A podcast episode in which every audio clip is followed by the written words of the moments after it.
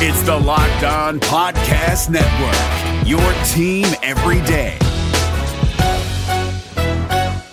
Hey guys, Gronk here, calling a 30 second hair huddle. When it comes to tackling hair loss, Hims has you covered. From clinically proven regrowth treatments to thickening shampoo and conditioner. Just go to forhims.com for a free consultation. Then a licensed medical provider can help you with your game plan. If prescribed, Hims ships directly to your door. Get your hair back in the game with Hims. Try today and get a 90 day money back guarantee at forhims.com. Just go to forhims.com slash NFL. That's forhims.com slash NFL. Restrictions apply. See website for full details and important safety information. You are Locked On Packers, your daily Green Bay Packers podcast, part of the Locked On Podcast Network. Your team every day. We said four quarters, all gas, no brake. You guys did that today. Hell of a job. R E L A X. Relax. We're going to be okay. It is time. It is time. I feel like we can run the table. I really do. You are Locked On Packers, part of the Locked On Podcast Network, your team every day. I am Peter Bukowski, and I cover the Packers for SB Nation and Packer Report. I cover the NFL around the internet. And you can follow me on Twitter at Peter underscore Bukowski. You can follow the podcast on Twitter at Locked On Packers. You can like us on Facebook. Subscribe to the podcast on iTunes, on Spotify, on Google Podcasts, wherever you find podcasts. You will find Locked On Packers, the number one Packers podcast on the internet, and the show for fans who know what happened. They want to know why and how. The Ringers, Danny Kelly, is on the show today to talk NFL draft. It is always great to get DK on the program. He is one of the smartest football people in NFL media and genuinely one of the nicest people in NFL media as well. Tomorrow on the show, Packers tight end, presumed tight end one, Jace Sternberger, is on the show. Uh, we had a, a very fun conversation yesterday and I wanted to give you time to know about it. I wanted to give me time to promote it. I wanted a lot of people to be ready to hear from Jace. Uh, he is a fun guy to talk to, if for no other reason than he's got just a tremendous Oklahoma accent. Uh, so we, we talk some Tiger King, not a joke. Uh, and we talk about his college journey from uh, Kansas to to JUCO and and then to Texas A&M, getting recruited by Jimbo Fisher, and all of the the adjustments that he needed to make. And then in the NFL, we talked about the touchdown in the NFC Championship game, what that was like, and how that came about, and then what he's looking forward to for 2020, what Matt LaFleur told him to do to get ready for 2020, and a lot more. And speaking of 2020, before we get to DK. Um, that's where I want to start our discussion today. I got a really interesting question from Riley Escobar on Twitter, and he said, Do you think the idea of their quote, possibly not being a season due to the virus will impact the draft choices this year, like drafting for 2021, 2022, instead of winning this year?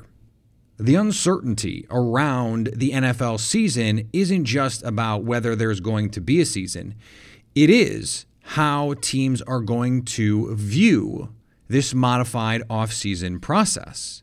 So, how much will it affect their draft picks, for example? How much will it affect their willingness to put together contracts? How much will it affect their willingness to do trades? We don't have answers to these questions, but we, we have to assume that the answer is not zero. There is not no effect. There will be some effect, some way that teams alter their viewpoint in all of this because there necessarily has to be. The facts on the ground have changed. And one of the, the critical factors in a young player's development, a rookie's development, is that first off season they're in the program. You get in you have rookie camps you learn the playbook you get to spend time around other nfl players. You go into otas and the mandatory off-season work and then you have training camp and then you have the preseason and then you have the regular season. And an injury can have major negative effects on the development of a rookie player because it, it takes so much time that you are learning on the field away. And the the way NFL learning goes, it tends to be exponential. So you have a little, a little, a little, a little, a little, and then that conglomeration of little pieces of information grow into big pieces of progress. And that is another reason why the year two leap is so important. You have someone like Jace Sternberger last year who misses the early part of the season because of an injury. He comes in and he's got to learn a new position. Well, now he's got a full off season to try and prepare to be in the NFL program, to be with the Packers. They're saying, hey, do this. We want you to be this guy. We want you to be at this weight. We want you to be able to do these things. You can build your off-season workouts around that. You then have the mini camps and the off-season practice work. And then you have the year two leap. Now, it's not a lock that Jace Sternberger makes that leap, but the one of the big reasons that the year two leap is a thing is because you have that whole first year of understanding what it's like to be an NFL player.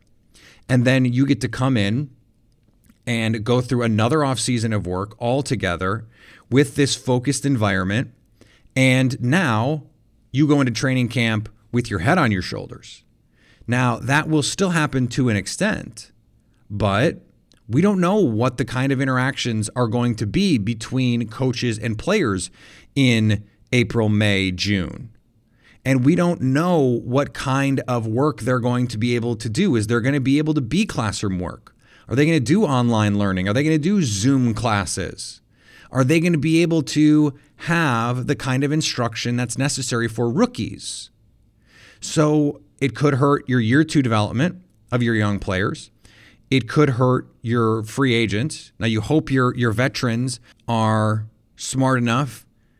They know what's going on to come in and, and have an understanding of what's going on, but you still have to build cohesion. And that takes time, especially if this pushes into July and training camp is augmented and you have a new defensive signal caller and a new right tackle. That creates problems. If you have to incorporate not just a free agent receiver, but a rookie receiver, that creates potential problems. And then, does it affect the way you draft football players? Do you feel like you need to get someone who's more ready now because they don't get a rookie camp? They don't get mini camps. They, they may get an augmented training camp, and that could have deleterious effects on their ability to be ready week one of the NFL season. Okay, so let's extrapolate a little. Let's think about what that could mean for a team like the Packers. We talked extensively yesterday about a Brandin Cooks trade. If it is the case that the Packers are worried that a potential missed spring and the risk of not having a full training camp could have negative effects on a rookie receiver.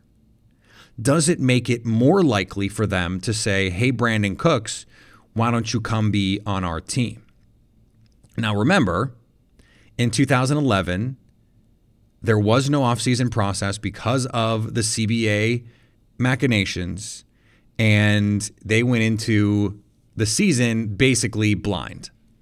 And Randall Cobb went out and had a kickoff return. He had a slant touchdown. He was dynamic in week one from the jump. That is unique. But it can happen. Last year, guys like AJ Brown and DK Metcalf, Hollywood Brown, those guys were were impactful from the jump. Now they got full off seasons of work to get there. But it is interesting that we have a roadmap for this. Randall Cobb came in without off-season work, and, and Aaron Rodgers famously said, I don't care about putting together these outside practices. Drew Brees was like, we're going to practice, we're going to have the guys, we're going to throw, we're going to run routes. And Aaron Rodgers was like, we just won the Super Bowl. People need a break. We had to play, you know, on the road three straight games and then go to the Super Bowl and win. We had to play two extra playoff games in the regular season to get into the playoffs. People need a break. We're going to be fine. And it turned out, at least offensively, they were fine. Now, is betting on that the best thing?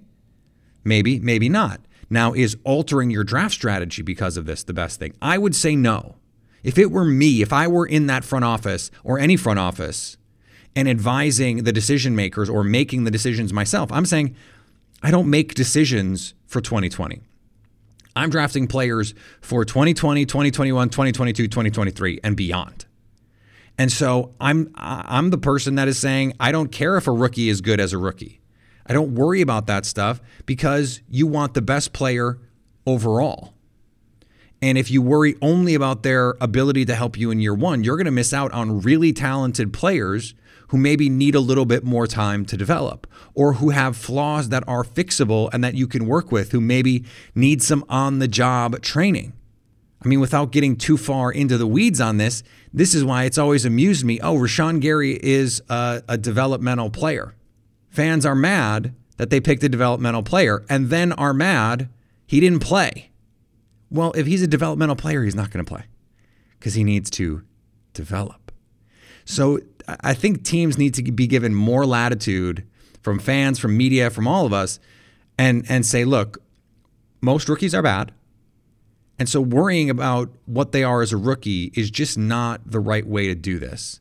And I think smart teams are not going to worry about the offseason process. They're going to trust their coaches, they're going to trust their culture, they're going to trust the players that they draft to be ready for week one. Hey, listen up, FanDuel fantasy players. Your day is about to get 20% better.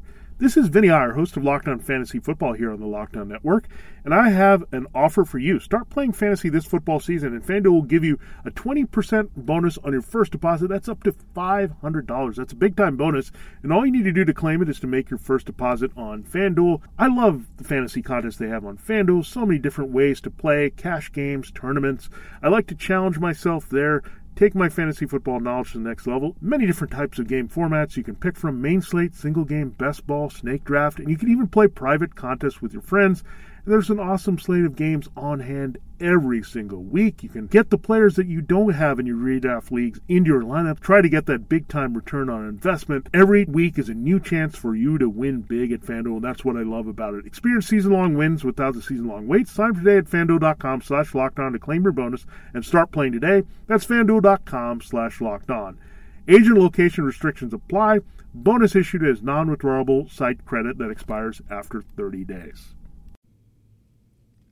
All right, let's get to Danny Kelly. He is the co host of the Dantasy Football Podcast, part of the Ringer NFL Podcast series. It's on the Ringer NFL channel, part of the Ringer Podcast Network. He's a Ringer staff writer. You can follow him on Twitter at Danny B. Kelly. Danny, thanks for being with us on Locked On Packers. Of course. Thanks for having me on. So I want to start in a little bit of a different place. We've had a lot of uh, draft people on as we've as we head toward the draft here. It's coming up all of a sudden, just in a yeah. couple weeks, and and that is at the quarterback position. It's been something that has been widely reported. Green Bay has been looking at these quarterbacks, pre-draft interviews with guys like Tua Tagovailoa, Jordan Love, Jalen Hurts. My opinion on this is that if there is someone who you feel like you can't pass on, that that franchise guy that is a, a top tier talent, you take him. To me, that's only three guys in this draft. How far down that list is that is that for you, and who are those players? Yeah, so for me, the I guess the three guys that stand out in the in their own tier, and I would say there's two guys at the top tier, and then there's I think Herbert is kind of in his own little second tier, in my opinion. Um, and then from there, you have guys with tools and and upside and all those those catchy terms that you use with quarterbacks. But um, in that third tier, like Jordan Love, Jalen Hurts, Jacob Eason, um, even Fromm has certain things about him that you you think he might turn into a good pro. So but I would say, yeah, Burrow and Tagovailoa, easily the top two guys. And I say his name all the time wrong. It's Tagovailoa, but um, trying to break that habit. Um, but anyways, yeah. And then Herbert, you know, kind of just just below those two guys. Again, has really really elite talent, really really elite skills, but just kind of needs to put everything all together and show that he is that complete package. I think the first two guys have definitely done that. So if if you're sitting there at 30, those, those top three guys are the guys in the category that I mentioned. So if, if the Packers did say, you know, say, you know, Jordan Love is that dude, how would you feel about that as an evaluator? I think getting him at 30 makes a lot of sense. I think that's around the range that I would put as like the the ideal value for him. Obviously, if he falls further and you get him in the second round, that's that's even better. But it, it where it worries me is if you have to jump up into the top 10 to take a guy like Love. I do like certain things about him. Um, you know, and, and there's a lot of caveats that kind of go into what happened to him in 2019 and why his stats were so bad. But um, I think you know if you can get him at the end of the first round, I think that's fine value, and, and, you know that's a that's a spot where you get that extra fifth year, so you can use that as a sort of developmental tool. Um, you can let him redshirt for a couple seasons if you want, and then you can try and work out some of the kinks and some of the issues that he had in 2019, like the decision making and just the overall issues with accuracy and all that. Um, so I think you know, like there's a huge, huge difference. I think between early in the round and late in the round, and if if you think he can be sure. a franchise quarterback or at least a guy that you can develop to be the leader of your offense, I think that's fine value. I don't think that's like a waste in my opinion. And um, obviously, the Packers um, know with ex- from experience kind of how that all worked by grabbing Rodgers when he started to fall surprisingly on draft day, even though they had a franchise quarterback at the time. There's so many parallels, you know, and, and so I, I don't mm-hmm. think it's necessarily a waste if they think that's the right route to go. And um, I guess the only question you have is how, how many years left does Roger have? And if you think he has more than like three or four more years, you know, of, of good performance, then it is a waste. But if not, then I think that that makes a lot of sense. Yeah, and and the, the position that I think most fans are looking at here is receiver. Um, you know, we've heard a lot about how deep this class is. Uh, I agree. I think it's very deep, but I, I do think there's a clear drop off in talent as there is in every draft. I think it happens somewhere around pick 50. So yeah. if the Packers don't take a receiver in the first, I mean, is there someone in the second or even third round that, that can be that impact player? To me, it seems like if they want that impact guy, you really do have to take him early. I think there's a few guys, and it's hard to know who will fall into the 50s or whatever, but there are a few guys I think that could be pretty early impact players. Michael Pittman is the guy that comes to mind first off. Um, just as sort of like a guy who's flying under the radar a little bit. He's got a pretty mm-hmm. complete skill set. He's big. He's he's athletic. He's he's strong with the ball. He's a good special teamer. He's all that. I think he could contribute early on in his career. But in terms of overall impact, you might have to, like you said, you, you probably want to grab a guy in the first round if you really don't want to risk it because there's, I think there's a certain amount of question marks around all the players that are still going to be around there at 50. Like Laviska Shenault potentially could fall a little bit, but he has injury, you know, history, has injury issues. He's got, um, he's a little bit raw as a route runner, so it might take you a little bit of time to get him sort of integrated into your offense. Um, KJ Hamler is another guy that I think could be interesting for the Packers just because I think they need a lot of speed in there in the receiving corps. and They need an injection of speed there, and so he could be an interesting one. But you know, there's question marks around him. He's 176 pounds or something like that. He's very very small. There's very few players of his size profile that pan out in the NFL, and so mm-hmm. you're sort of betting against you know the the percentages or whatever that he's going to be a guy that breaks the mold. Um, Bryan Edwards in the second round is a very interesting player, second or third round potentially as as a guy who's very strong again with the with the with the ball. Um, good route. He's runner. getting buzz now, and I, I have to give you credit. You were the first person I saw of of any of the, the, the major outlets out there that had him in the top 50 and and now he's all of a sudden people are talking about him like he he might be in a vacuum pre-injury one of the five or six best receivers in this class. Yeah, and that was kind of what I was picking up on early on and then he fell kind of by the wayside for a lot of people because he got injured, he couldn't right. take part in the Senior Bowl, couldn't take part in the combine. Um, I think that certainly hurt his hype and everything. But I, I remember like at the end of the college season, people were talking about him as like a second rounder. Um, mm-hmm. and then it's sort of the narrative changed for, for multiple reasons. But, um, so I was kind of, I feel like I was just maybe like, I never wavered. I still, he, he's fallen a little bit for me just cause I've kind of fallen in love with a couple other guys in, in, right. the, in that area, but I still like really, really bullish on him as a player. I think he's going to be really good. I really love how big and physical he is. And, and, um, he can go up and make like circus catch when he wants. Um, but he's also just kind of a reliable guy over the middle. I like how he gets off line of scrimmage, like quickness to get off line of scrimmage and all that. So um, yeah. he he's a very interesting player for me. And then, but I mean, like everybody else in that group, you're like Chase Claypool, Tyler Johnson, Gandy Golden. Um, you know, all of those guys come with pretty major question marks and, and, and maybe longer development time in the NFL. So, yeah, like back to your main point, like if you want an early impact, day one impact guy, might be that first round pick that you want to use. Of those late firsts, you know, there's a, a lot of names. This is an, an incredible class. I mean, Justin Jefferson, Brandon Aiyuk, Denzel Mims. Um, you know, who am I missing? Even even Michael Pittman, Shenault, some of those guys. Yeah. Who are who are your favorites in that late twenties, early thirties, maybe even mid thirties type range that that you know you see there? Yeah, so there's, I mean, honestly, it, it's hard to pick favorites because I like all, all, these guys. Yeah. Um, that I think the players that I've kind of been giving the Packers when I've been trying to do mock drafts and just projecting kind of like what they need in that offense. Um, I really like Mims. I think Mims would add an element that they are missing. Um, Aiyuk in that offense is very interesting to me because he's very different sort of style receiver than a lot mm-hmm. of the mm-hmm. guys on that team right now. And you know his explosiveness, his run after the catch, is he could be used in multiple ways in that offense. Um, I think that like Reagor and if Justin Jefferson is still there, he could be a huge value at that spot. I think just because um, he could just dominate on the inside. You could you could let yeah. Davante Adams do his thing on the outside. Um, You're speaking my language Jefferson. That's my dude. Yeah, and he to me, so like I've been using this as sort of a um, stylistic comp. He reminded me of Doug Baldwin in his ability mm-hmm. to, you know, ter- get guys in a blender as a route runner. He, he's you know he's he's obviously a little bit limited i think in his ability to play on the outside people are worried about his ability to play on the outside but i mean when you get a guy who can dominate on the inside like why are you worried about what he can do outside i think mm-hmm. so obviously you know there's schematic limitations you have to have, be running three receiver sets all that stuff if, if you want to have a slot guy that that really contributes on all three downs but i think he's just so good he's so good in the red zone so good in traffic touchdown maker, go up and get the ball, reliable. A lot of things I think that really mesh well with Aaron Rodgers' style too, just because mm-hmm. you know Rodgers throws with anticipation. He'll let you go up and get the ball, like he'll throw it into a crowd and let you go up and get it. I think Jefferson would be a pretty good fit with with Aaron Rodgers' style.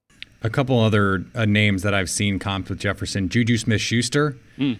I think that's a good one. I like that one. And the one that I used is sort of a, a little bit of a supercharged Robert Woods. I think he can. Oh, yeah, that's an interesting one, too. Uh, just off the top of my head, like Keenan Allen kind of comes to mind also. Just like a taller mm. slot guy who's really good, sort of route runner, get guys turned around, things like that. So, um, yeah. He's, he, to me, he's, he's an interesting prospect because a lot of people are sort of, I mean, it's contradictory because he's probably going to be a first rounder, but it seems like people aren't quite as high on him as, as I am. So, I don't really know. It, it's all perception, but I, I really like him as a player.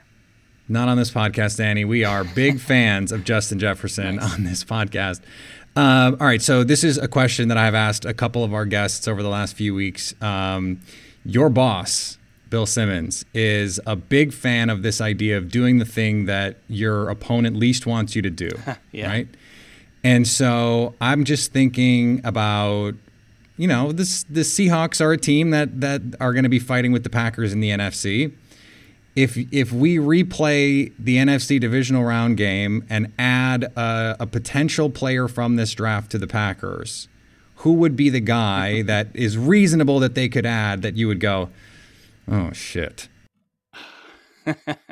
That's a really good question. I love. I, first of all, I love the premise of that. Um, and it feels like a lot of really freaking good players are getting added to the NFC West lately. So it, I don't know yeah. why. like DeAndre Hopkins is in the NFC West now. Great, that's awesome. Um, yeah. The first guy, honestly, that comes to mind is Aiyuk. I just think mm. he is so electric and explosive and good after the catch. He's that home run hitter, and it doesn't really feel like the Packers have guys like that outside of Aaron Jones.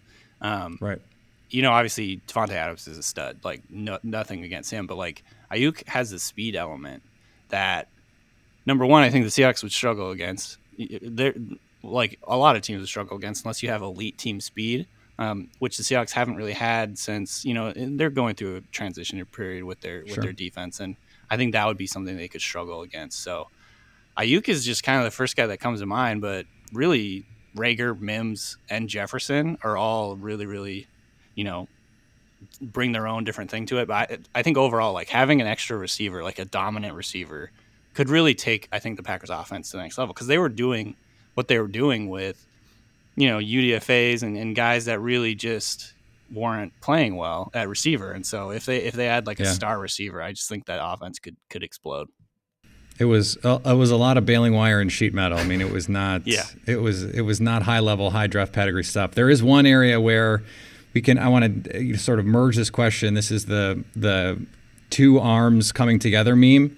In this way, the the 49ers trade DeForest Buckner and they get this high pick now. Yeah. And I think a lot of, especially NFC playoff team fans, are looking at this going, oh no. If they get Jerry Jeudy, if they get Henry Ruggs, if they get one of these dudes, they could just be silly next year.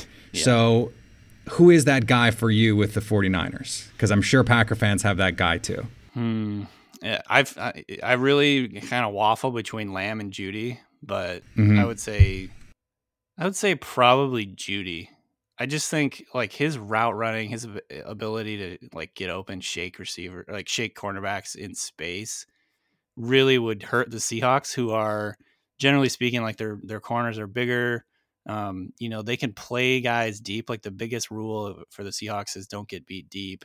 And a Right. guy like Ruggs, obviously, he's going to stress that defense. But if they're like selling out to not get beat deep, um, they could potentially like sort of take him out of the game or whatever, in theory.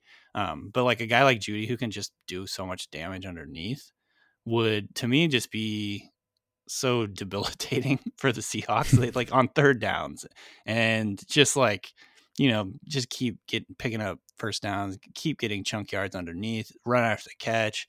You know, his ability in the open field.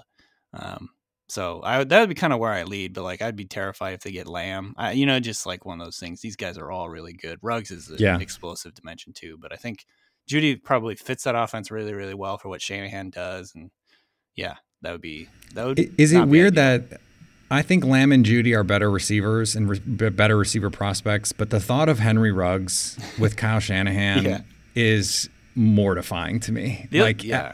The only his thing I would ability say to create like- space as a as a coordinator to get guys open, it's just like how is anyone going to recover? Yeah. If you guess wrong, you're just not going to recover to him. It's just over. I know, I know. It- yeah, he changes changes the way that you have to defend an offense. I think that's why he's going to go so high. It's not necessarily just because he can hit the home run. It's like you have to account for him on every play. But do you trust Jimmy G to like hit him consistently? That's the question. You know, I think um, with with Garoppolo's skill set, it might be more important to get a guy like Jeudy. But I don't know. I'm just projecting based on Yeah. that that terrible throw in the Super Bowl. so you know, that's obviously he's not going to miss that every single time. All right, so let's finish up here. Uh, last one. So if, if uh, I have to put you on the spot, changing gears a little bit, you know, we have this extended playoff system now. How much do you think the top of the NFC has changed over the last few weeks, and could change when we come out of the NFL draft? Who are those that you know the six, seven teams that that you are looking at at the top of the NFC right now? That's that's tough. So I think the NFC East to me is still really wide open. I think obviously Mhm. the Eagles and Cowboys are sort of the favorites in that in that division, but you know it's kind of an anything goes type scenario for that. I would say those are two top ones, but I would not necessarily Yeah. say that either of them are locks to be like dominant in the NFC. I would say the NFC North again could have three good teams. Even you throw in the Lions, like who were terrible last year, but they lost their quarterback and there was just a lot of issues. But I'm a, bel- I'm a Stafford was good last year. What's that? Stafford was good last year. Yeah, I'm a believer really in good. Stafford. I'm a believer in Bevell. Um, and so I think they could maybe be surprising. So eh, going down and through the thing, I think that, you know, obviously the Seahawks 49ers, generally speaking, are going to be competitive. I think the Saints look like the class in the NFC South. I think the Falcons have a good enough offense to bounce back and, and sort of be a contender. Um, but I would say the NFC West and NFC North to me stand out as like the two dominant divisions in the NFC. And I would say, you know, Seahawks, 49ers, Saints, Packers, Vikings, and potentially even the Bears with Foles could be pretty good contenders in there. So, um, Yeah, I don't I don't know how what how am I answering this question? What is what is the actual what's the question? How how is everything shaken up? Well, just just how much has the top? You know, we had six playoff teams last year. Yeah. How much of that is different? It sounds like you don't think it's going to be that different. No, I so like yeah. I mean, obviously the Buccaneers are sort of a wild card with Tom Brady. Mm-hmm. Um, maybe that's like the big wild card in the division. I think the Bears and the Bucks. I kind of think that's going to be a mess. Yeah, the Bears and the Bucks stand out to me as teams that could be like better than people are thinking they're going to be right now. Like the Buccaneers, especially, who had a really good defense quietly last season. Um, yeah, it would help if they didn't, you know, throw a million interceptions. Like imagine how different of a complexion that is. Yeah. So um, I think they're probably, you know, a team that could threaten for the playoffs. I, I mean, there's a reason Tom Brady went there. There is. Well, it's going to be a lot of fun. Hopefully, we get it. Hopefully, we have a season that starts on time. Hopefully, we're able to get training camp. Hopefully, we'll have God, yeah. football to talk about sooner rather than later. Danny, thank you so much for coming on. Uh, let my audience know where they can find more of the work you're doing. Yeah, so uh, you can check me out on Twitter at Danny B. Kelly, and I've got an NFL draft guide up at theringer.com. And you can find me on the podcast game at the, it's on the Ringer NFL show feed at the Dantasy Football Podcast. All right, Danny, appreciate it, man. Take care. No problem. Thank you.